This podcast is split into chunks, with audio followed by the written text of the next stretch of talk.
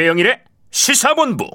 네, 오늘은 특별하게 10분 인터뷰가 두 개입니다. 이번에는 정권 적폐 청산 수사를 표한 야권의 유력 대선 후보와 강력한 분노를 표한 청와대의 대결, 후폭풍이 이어지고 있는데요. 그래서 강기정 전 청와대 정무수석을 전화로 연결해서 이 내용을 짚어보도록 하겠습니다. 자, 강전 수석님, 안녕하세요. 네, 안녕하십니까. 네, 지난 9일 공개된 윤석열 후보의 인터뷰가 화제입니다. 이 민주당 정권이 검찰을 이용해서 많은 범죄를 저질렀고 상응한 책임을 져야 한다. 이런 얘기가 나왔고요. 적폐 청산 수사에 대해선 해야 한다. 이렇게 답하면서 뭐 정치권의 뜨거운 현안이 됐습니다. 강전 수석님 어떻게 보고 계세요? 어, 정치 보복을 공개적으로 하겠다라고 밝힌 유일한 정치인 후보가 네. 돼버렸어요. 네. 보통은 정치 보복 안 하겠다, 통합 정치하겠다고 하는데 음. 대놓고 윤석열 후보가 한동훈을 앞장세워서 대한민국을 검찰 공화국으로 만들겠다고 선언한 거라서 네.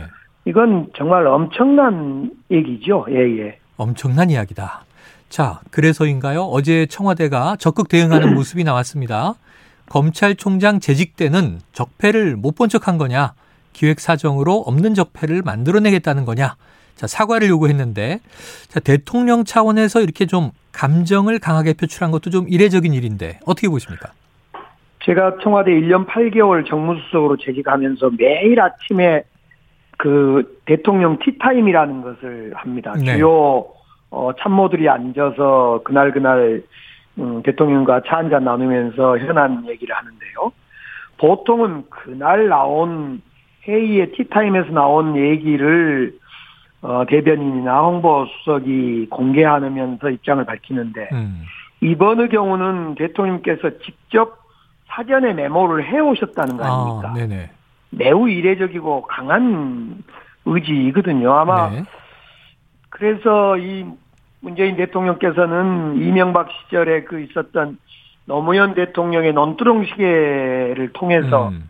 그때의 그 치욕과 모욕, 정치 검찰의 행태를 떠올리시지 않았을까 이렇게 네. 저는 유추를 좀 해봅니다. 네. 그래서 보도에도 노무현 전 대통령의 비극을 겪고도 이런 표현도 등장했는데요. 네. 자, 이 문재인 대통령의 사과 요구에 대해서 또 이게 야당의 대선 후보와 맞상대가 되는 거다 보니까 국민의힘에서는 이거 부당한 선거 개입이다. 조금 전에도 성일정 의원이 그 얘기를 했어요. 청와대의 예, 예. 선거 개입이라는 야당의 주장은 어떻게 대응하시겠습니까? 이 일이 어디에서 연유했는지를 살펴보면 그 답은 나와 있을 것 같아요. 네. 청와대가 어떤 입장을 밝힌 게 아니라 음. 윤석열 후보가 대통령과 청와대를 향해 공격을 했고 그거에 대해 청와대는 반론권을 행사하고 있기 때문에 네. 예를 들면 음, 성일종 의원님 말씀처럼을 빌린다면 자기들이 공격하는 것을 왜 맞고만 있지 어. 반격하냐라는 이야기에 다름 네네네네. 아니거든요. 지금 대통령께서는 선거를 앞둔 시기에 매우 그 선거 정치 중립이라는 것을 중시합니다. 네. 제가 있을 때 정무수석은 총선에 관여하지 마라 이런 얘기를 여러 번 하셨거든요. 음.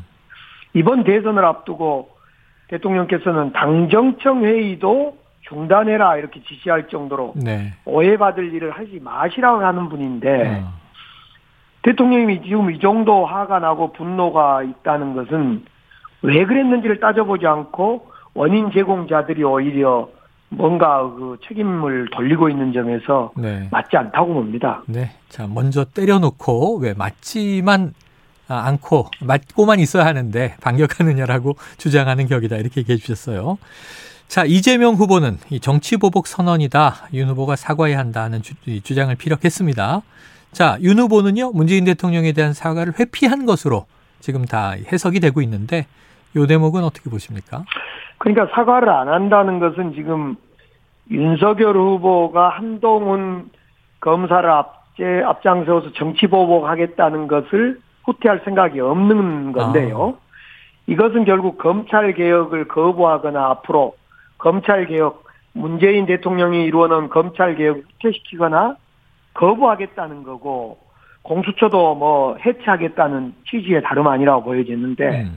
이 점에 대해서 결국 대통령께 사과 요구하는 걸 회피한다는 것은 검찰 개혁을 거부하는 것이다. 저는 이렇게 보여집니다. 어, 검찰 개혁을 거부하는 것이다. 단순히 네, 사과를 안 한 것만이 아니라 그러면 이제 정치적 수사를 하겠다는 의미를 내포하고 있다 이렇게 해석을 하셨어요. 자, 그런데 이 윤석열 후보가 어제는 또 기자와의 만남에서 청와대 메시지가 나온 이후에 조금 톤 다운된 듯한 또 발언을 했습니다. 문 대통령 생각과 제 생각은 같다. 법과 원칙에 따르겠다는 의미였다. 시스템에 의해서 하는 거다. 이런 발언들을 했는데 조금 그러면 이제 누그러지는 것으로 보십니까? 아니 그러니까 문재인 대통령과 생각이 같다고 말씀했다면 네. 결국 대통령님이 지금 우리 대통령께서는 검찰을 앞세워서 정치 보복하는 과거의 잘못된 행태를 꾸짖었기 때문에 네. 그러면 나는 검찰 개혁의 의지가 이렇게 이렇게 있다.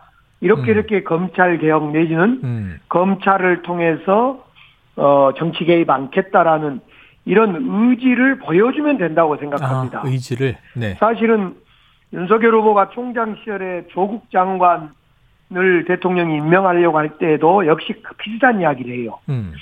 문재인 대통령을 지키기 위해서 나는 대통령 고유 권한인 인사권에 관여하겠다. 어. 이런 꼴이었거든요. 네네네. 그래서 지금 자꾸 윤석열 당시에 총장 시절에도 또 지금 후보 시절에도 윤석열 후보는 본인이 무엇을 이야기한지를 아마 알고 있을 거예요. 아. 정말 대통령과 생각이 같다면 네.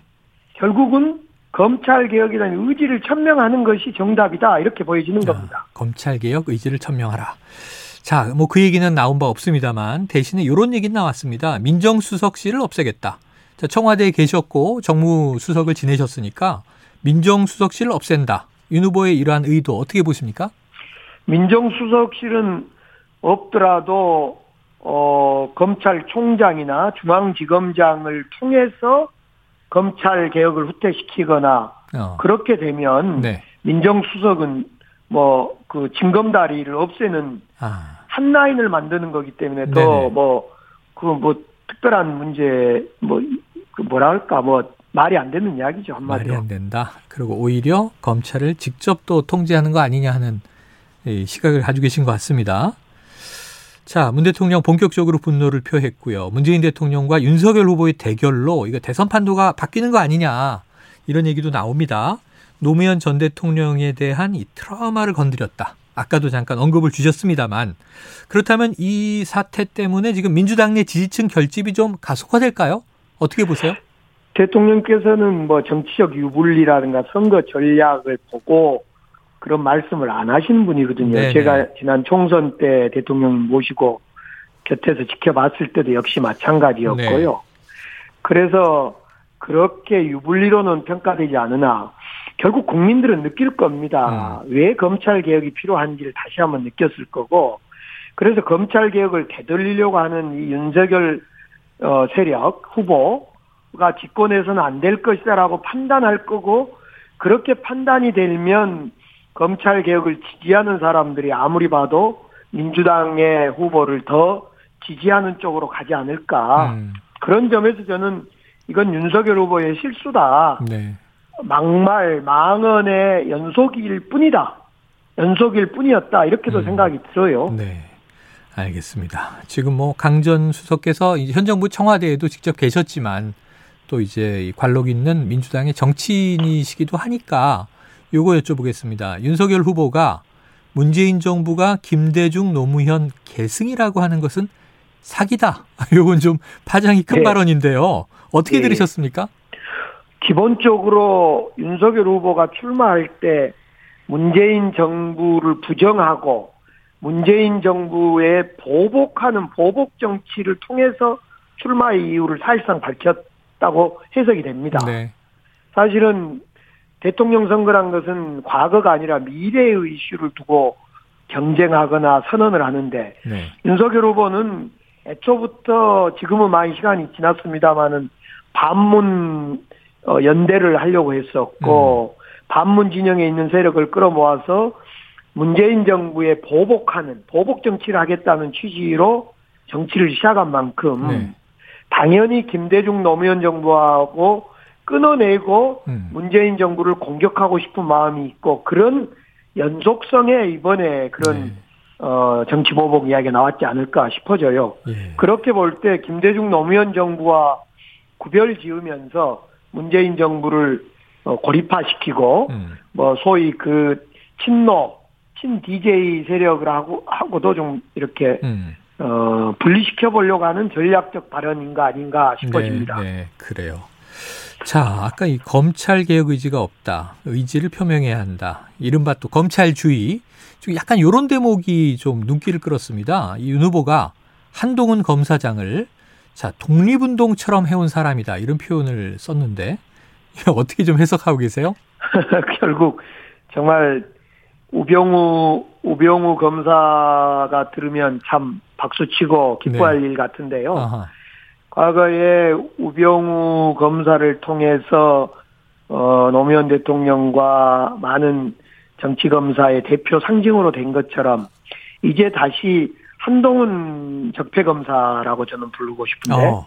한동훈 검사를 통해서 어 대한민국을 다시 검찰 공화국으로 어 만들어 보려고 하는 선언을 한 거라고 다름 보여지는데 그런 점에서 윤석열 후보가 큰 실수한 것 중에 또 하나는 구체적으로 다음 인사, 음. 다음 인사를 이렇게 네네. 밝혀버렸다는 데에서 아하. 많은 국민들이 예. 벌써 대통령 된 거냐? 아. 아, 대통령 되면 큰일 나겠구나.